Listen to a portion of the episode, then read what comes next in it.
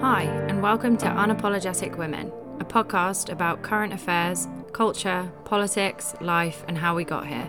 Brought to you by Tony and Saoirse. Hey, Saoirse. Hello, Puppet. Aww. That's a, that's a cozy Sunday afternoon. Hello, Puppet. End of weekend. Oh, yes. Right. Cozy Sunday afternoon.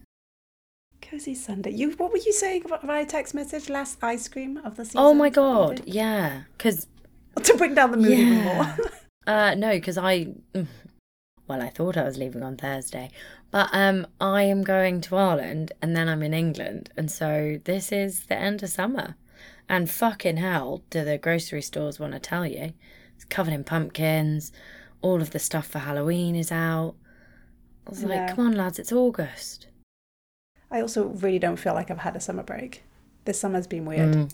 Um, that I'm just like, oh, okay, I guess we're gearing up for Halloween. That's weird. It's because after Halloween comes fucking Christmas, and I'm sure shit not ready for that. In like four seconds, it's going to be in four seconds Santa Claus everywhere, which I'm not mad about. Not gonna lie. No, no, I know it's your favorite. It's your favorite season. Yes. You're ready for that. We closed out last week with our episode talking a little bit. I mean, we we, we started talking a little bit about confirmation yep. bias and this idea of the illusion of the explana- explana- explan- uh, explanatory? No. no. I don't... Explanation... Explanatory? It's broken! I, um, uh, if I click my lips one more time, I'm going to punch the mic. Um... The illusion of explanatory depth. Illusion mm-hmm. of explanatory depth. Okay, I'll start that again. um, we closed out last week's episode talking about confirmation bias and the illusion of explanatory depth, which I've just learned how to say properly um, because I was giving it a, definitely a French twang. Um, but we closed out last week's episode by briefly talking about these two topics that I really wanted to dig in more because I feel like it's so intertwined with all of the conversations that you and I have constantly about who do we listen to, who do we trust, how do we dig into a topic. We keep coming back to Hillary Clinton, and sh- she's a perfect example of this idea of confirmation bias and this illusion of explanatory depth. And I feel like it's even more relevant today as like a pop culture, internet culture topic with the conversation surrounding Andrew Tate as well, who's sort of kind of taken over the internet in the last couple of months. Yep. Where's, I think the best place to start, or where, what's been swirling around my head, Saoirse, is, so the Wharton Business, School of Business mm-hmm. did this study, which was this idea that personal anecdotes are way more effective at bridging divide and helping people come to a good middle ground. That these personal anecdotes were way more powerful, I'm going to say, I'm going to use as a word, than facts. And we briefly brought that up last week, um, ever so slightly. But the idea here is that we are more likely to get respect from each other. We're more likely to respect someone else, especially when we talk about our moral compasses or we talk about things like religion, very hot topic, complex topics, when we share personal experiences instead of facts. And you, Saoirse, must see this in politics all the fucking time of when you try and tell a story or you try and want to get someone over to your side of believing, is that we gear towards like personal experiences versus facts. You have to. Talk to me more about that. Why do you have well, to? Yeah, and all the credit here goes to Marshall Ganz, um, who created the construct of the story of self, the story of us, and the story of now.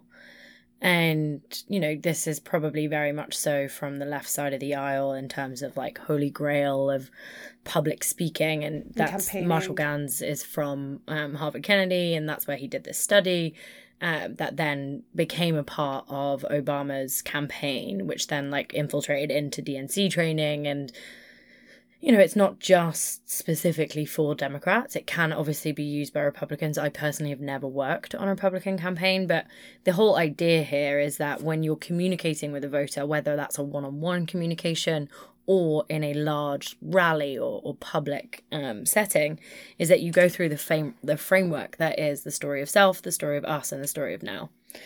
And I will caveat this with everyone has their own version of story self, us, and now, but the core tenets are your story of self is like your story that is able to be connected back to the candidate that you're working for, the issue that you're working on, that allows for the voter to connect with your story. So that's like the whole premise of the story of self. Then the um, story of us is where you're actually then experiencing that connective tissue. What is the mm. thing that combines you? So like a very, very basic example, if you're going door to door and you see as you walk into that house, there's a bumper sticker of a particular football team or a hockey team. When you get to the door, you say, hey, my name's Saoirse. I'm here to talk to you today about enter in name of candidate. Um, I noticed that you had a Bruin sticker. I actually played ice hockey my whole life and I love ice hockey. I'd love to learn a little bit more about why you have a Bruin sticker. Is someone in your family a Bruin? You know, like you start that from a, like a very safe place to then get into the story of us, which is that like shared experience, shared values. And then your story of now is a call to action based on that like relationship, that narrative, narrative arc that you've just built. And that call to action is going to be extremely variable depending on whether you're one-to-many or one-to-one or you're like one-to-few. And so, so, you know, if you're on the door, again, the example there is, can we count on your vote? Right? As simple as that. Yeah. That's your now, right? That's your connective. I'm voting on Tuesday. Can we count on yours? Right? Like bring it back to yourself to then reflect the call to action. In a more public environment, it's when you get that rah-rah moment where it's like, We're we going to make it. the change today. Are you with us? Right? It's that like public declaration and there's a shared experience in the audience. And in my entire time in campaigns, you fail if you do not have a connective tissue. In my work life, in my professional life, if you don't have a shared experience with someone, It, you don't have the relationship that you do with someone, whether that's a traumatic experience or a delightful experience. Like, it's just true. You don't have that engagement. It's like that entry point into we're, we're both actually similar, which actually ties really nicely into this, this idea of confirmation bias, which is purely our mm. tendencies as human beings to embrace information that supports our beliefs. And we reject anything that that contradicts that, which is so easy to do. And we're just like, oh my god, yeah, we played hockey on the same team, so we reject everything else, but we have that connection. And it's interesting mm-hmm. because, and I think this is relevant to what we want to talk about, but it is it's even more true online. It's even more true today with social media platforms, that confirmation so bias. And you see it in comment sections. The moment you said, oh my god, I agree with you, then people get rallied around. Whether that whatever you just said is factually accurate or not, if you both believe in something, then it starts getting really powerful. And this is why I thought it was interesting as I was digging into this, of just this, again, this illusion of explanatory depth, which is this idea that our, our belief that we understand something way more about the world than we actually do, whether that's something simplistic about like how your toilet works, or that's fundamentally how, you know, I don't know, the healthcare plan works in America, or the, the CARE Act, or something like that. But it's really interesting of this idea that we walk around every day thinking that we understand something way more than we actually do. Well, so when you brought this up last week, all I was thinking about all week was, I do not actually know how airplanes fly. Yeah. I don't. I genuinely have no idea how they actually fly. But bring that up, and I've actually done this, and people look at you and go, what the fuck do you mean? It's really fucking obvious. And then you go, okay, break it down to me. And you realise, oh, well, the air, like the air lives. Mm-hmm. Talk to me more about how the air, what, what is the air doing in this? Literally, yeah. And there's a study I found, let me just pull it up. There's a study that was conducted at Yale, where graduate students, very similar to this, were asked to rate their understanding of everyday devices, toilets, zippers, airplanes, and then they were asked to write a detailed plan, step-by-step explanation of how you would explain this to an alien if it came to the world. Like, how do you explain how a zipper works? And zippers are very easy when you just put them together and they zip, and you're like, no, no, it's actually they have to like come together. Yeah, they but connect. Connect. But how do you explain that to someone who's never, who doesn't know what a zipper is or doesn't know what a toilet is? And then they asked them to rate their understanding again. So it's interesting if you ask normal people, like, you know, rate your understanding of how an airplane works. Oh, eight out of ten. And then you're like, okay, give me a description step by step about how an airplane flies. Most people are just like, nah, fuck it up. I have no idea actually how. And then you go back and you go, well, I guess it's a three out of ten. Which is fascinating that we are like, okay, as human beings to just walk around this planet, realizing that most things that surround us, we maybe have a two out of ten understanding of them or a three out of ten. which mm. is insane when you tie it to confirmation bias. And it brought me back to this, the, the sixth of January, what happened. Mm. Was it? Yeah, it was the sixth of January, wasn't it? Yeah. Yeah, which is yeah. insane that it was that long ago. When people, when you would ask people on the street, they're like, yeah, we were right, and we did, and you're like, but what, what? Talk to me exactly step by step. What was it you were trying to appeal here? What was it mm. that you were against? And people fall flat, and you see this more and more in politics. And so there's this concept that we are dependent on other people's minds and other people's understanding and other people's beliefs actually reinforces the problem. And that's how you end up with something like Trump.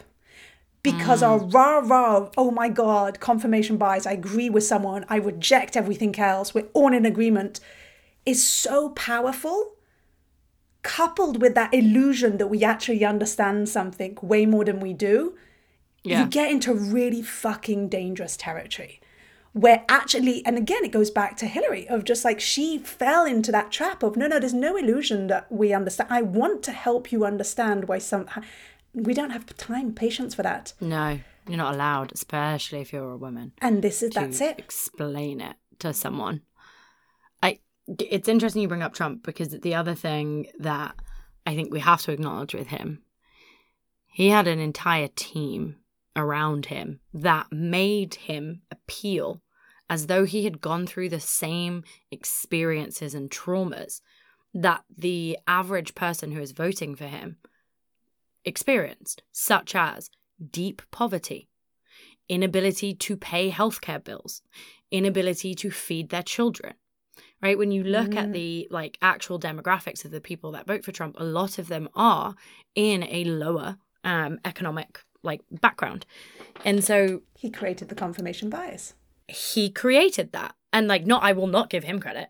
There was a team around him that created this this relatability, this like, I can see myself in you, and that then coupled with this like, Hillary was the politician of all politicians and was like so unrelatable because she was a millionaire, and it's like, so the fuck is this dude who's standing right next to her, but you just have this bias in your head that he's an av- average man, he gets the struggle.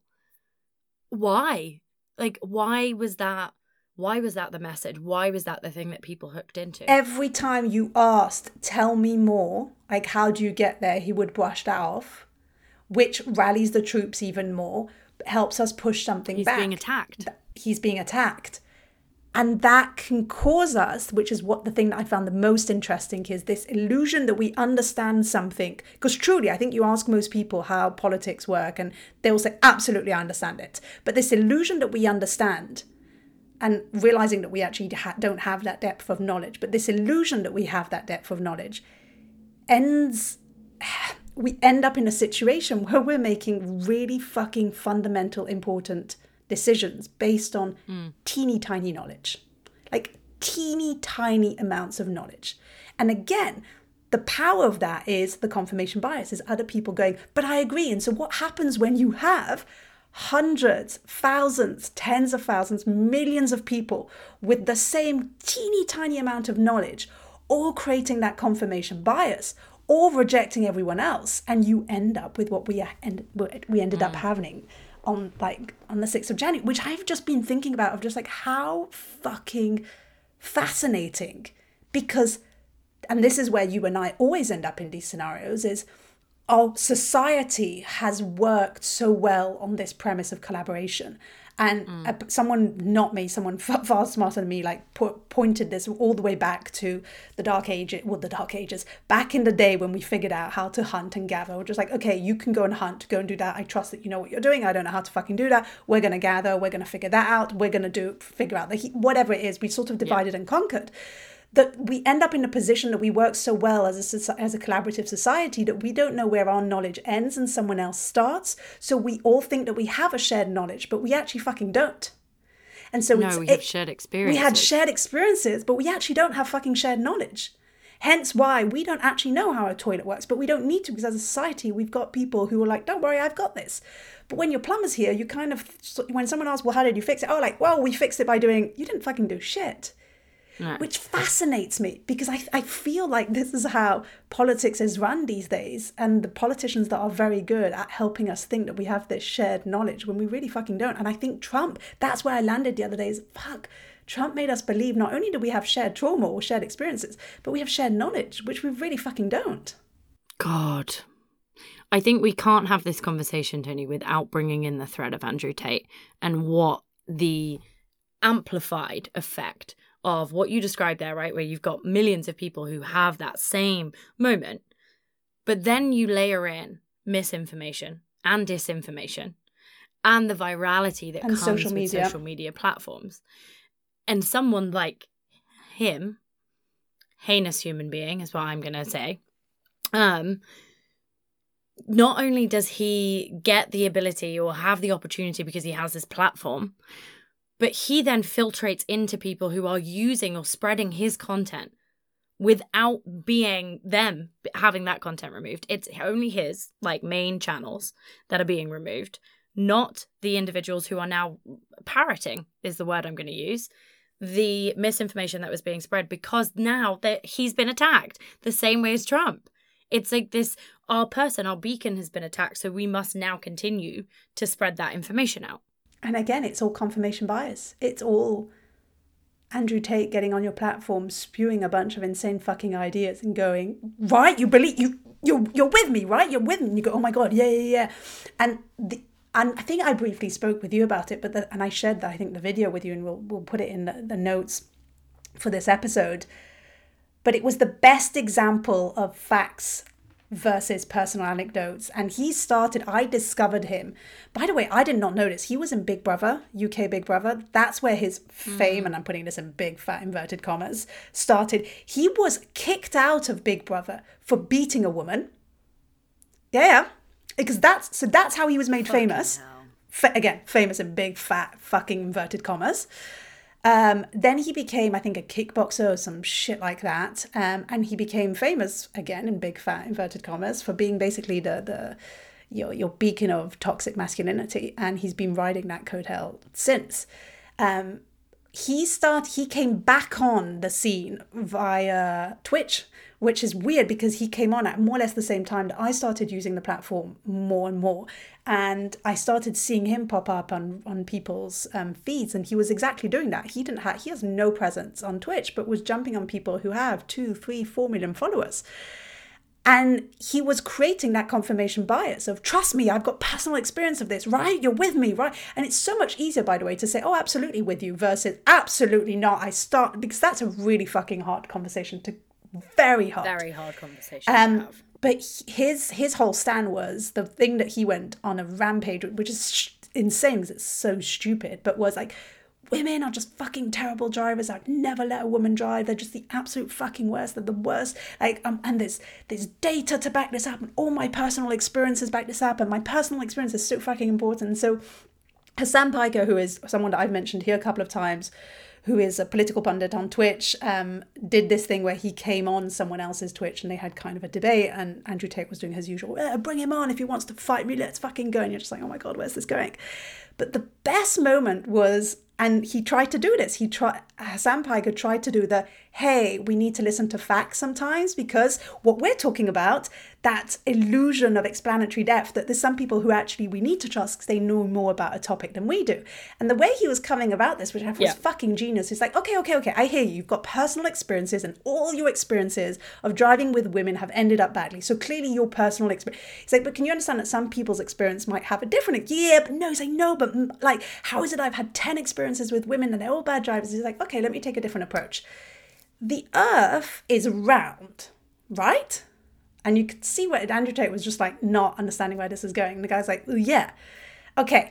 But your personal experience of the earth right now is that it's probably flat. I mean, you don't wake up thinking, you know, that you don't walk around thinking, oh, obviously the earth is round. You walk around going, well, this the earth must be flat. And he was like, no. And he's like, okay, so how did you discover that the earth was round? Like, did you have personal experience of this? And he's yeah, like, and, and Hasan was experience? like, well, did you get in a fucking rocket ship, go to the moon and peek, peek down and saw that? He was like, yeah, yeah. And you could see that this is where he started getting caught in his own thing, where he's just like, you're a fucking idiot, whatever. But it was a perfect example of, no, no, we trusted people who went to the moon for us and came back and told us, hey, guess what? They're just fucking round. Let's believe it. And so it was a perfect, perfect, perfect example of, yes, in some cases, personal anecdotes are powerful and they're important, but we have to mix this up with facts and trust the people who know more than us, because we have this illusion of explanatory depth that we just don't. And it was the perfect example of this happening right in front of me, which is I was just like, oh my God, this is fucking genius. Obviously, it was so, so good, good. And obviously, it, this is what was crazy to me is people still were just like, oh, Hasan's a fucking dick. He's just trying to humiliate people. And you're like, but why is that the bad thing? Why are we now angry at the guy who's just proven something factually accurate and he's now the bully? But the person who's spewing absolute nonsense becomes the person that we need to protect. And again, it's because he had created that confirmation bias. Shared, ex- yep. Well, and the shared, ex- like he, they, when... someone like me is being attacked. It's that. It's like, that could be me up there. I believe what Andrew's saying, so I must come to his defense. And we, and I think you're right. This is a fact. I love that you brought up Andrew Tate, Saoirse, because then my next question, and I feel like you're you're the only person I can actually have this type of conversation with, which is, how do you go about pinpointing that this person is toxic and spewing? And I think on TikTok, for example, there were like twelve billion views of that guy, Andrew Tate's name, twelve billion in two months. Like, that's a fucking insane number. Oh How God. do you shine a light on the fact that he is dangerous? Like, he is spewing a dangerous rhetoric without platforming that person, without giving him a bigger pedestal, which essentially is what he did very cleverly with all of these people with big social platforms. He just went on Joe Rogan's podcast, and he went on your favorite guy. Um, he went on Tucker Carlson. Tucker? And then Tucky? He used all of these Twitch streamers who don't fucking know any better. And he'll just like, great, this is, he's the hot topic. He's going to get me more millions of views. Let's fucking go. Ha- but there were clearly some people like, we have to fucking talk about this guy. But how do you do that? And I bring back to our time in politics. How do you shine a light on the extreme right? Or if you don't believe in the extreme, you know, how do you shine a light on the extreme left without actually platforming them, without giving them a bigger voice? And I'm stuck at that, Saoirse. I think it, to me, it's it's actually worse to not. Because if there, yeah, like if there isn't a, if there isn't a, and I will use the word intentionally, a facilitated dialogue about things that are taking place, then we will live in a world where people who are doing bad things are doing it behind closed doors and it's not being talked about, right? It's like... we're oblivious to it. I'll, I'll correlate it with my lived experience of like Irish Catholic family. You don't talk about things that happen with your family. It could be the worst shit in the world, but you don't talk about it outside of your family. And that, like, mindset led to a lot of what we saw in Ireland with higher suicide rates, this, like, fear and shame. And that on a global scale, when we're talking about people who are actually breaking the law or inciting of violence, is so dangerous to be shut down and ignored. But I do not think the world that we live in right now, where it's like, well, my voice is accepted by Fox News, so I'm only going to go on to Fox News. Like, that, that to me is, is actually just as bad as not talking about it. But there isn't, like, a perfect place where you can go and have these conversations without it,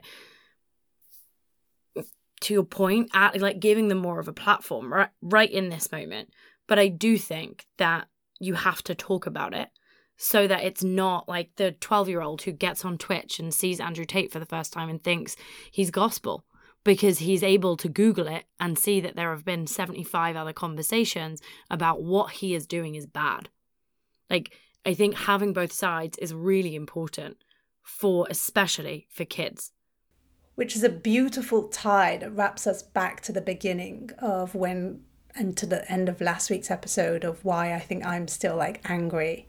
And I and I think I said it at the end of last week's episode of why Hillary Clinton was such a bad candidate, because yes, we know you know your th- stuff, but you need to have that emotional rah-rah point of view as well. And God almighty, do I have this, it's a tension that we all have of just like, what does that middle ground feel like, where we know what you need mm. to do, but also you've got to fucking play the game.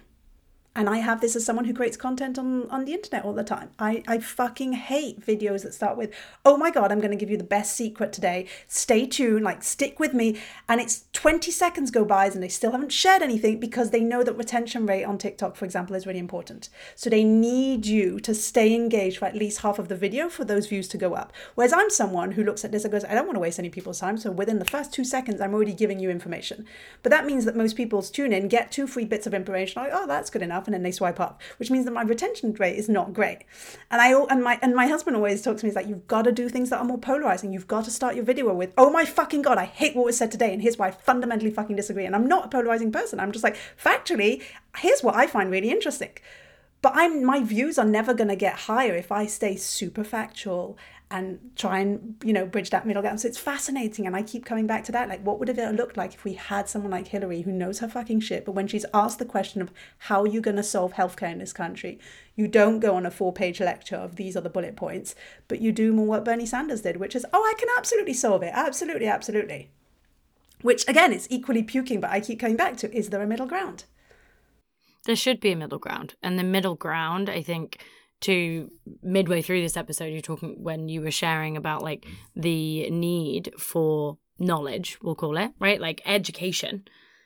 If people don't have a level playing field of what they're being taught and how they're learning and what they're actually absorbing and understanding, then we're not going to be able to live in a world where there's a Hillary Clinton who'll give you a seven-page essay and there's a Bernie Sanders who'll fucking talk shit, but we'll get like, rah, sorry, we'll get rah-rah, right, behind his idea without there actually being a seventeen-page essay about how it's going to be done. And we need both types of people. We like, we can't function. And we need trust. Deeply. When I was listening to you, brought me back to... this is how we ended up last year with not trusting the C D C, because we thought, again, that illusion of explanatory depth, we thought we understood more than we did. We thought we understood healthcare oh, yeah. better than the C D C. We were just like, we got this. We know we know how COVID is spreading, which is fucking insane. And we, we listened to the likes of Joe Rogan, who all of a sudden became a healthcare expert.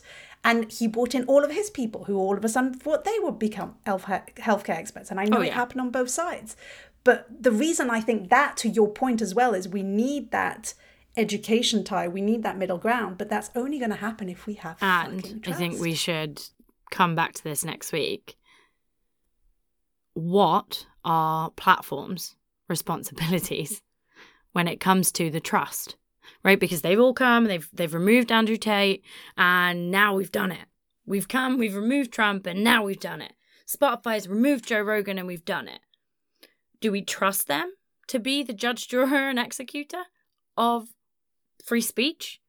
Like, we need. To- Do we trust them that they did the hard decision and not the easy? We, exactly. To, going back to your point, we kicked off Andrew Tate. Okay, but you slapped that, you cut the head off of the mm-hmm. snake, but there's twenty more that grew. So what are you going to do about those? But they did. They took out the big name, just like they took out Trump. It makes it sound like they've been executed, but just like they've taken Trump off the platform, they took up. They, t- they took their voice. Yeah. They took their voice. From the audience of millions. Oh, I like that. That's a really good tie, Saoirse. Yeah, let's talk about that next week. But, like, we have to. Because, to your point, that's fundamental in our trust in society these days. That's it. It's I, I don't know when it was, probably in one of our many FaceTimes where you shared around, like, Wi-Fi, access to internet is, it is. is core. It's the same as having clean water. That's how we level the barrier. In our lives. Yeah. Oh, I love that. Okay, let's dig into that next week. Here for it. Bye. That's the end of this episode. Thank you for listening, and if you do feel inclined to do so, please give us a review. This is absolutely what will help us grow. Thank you.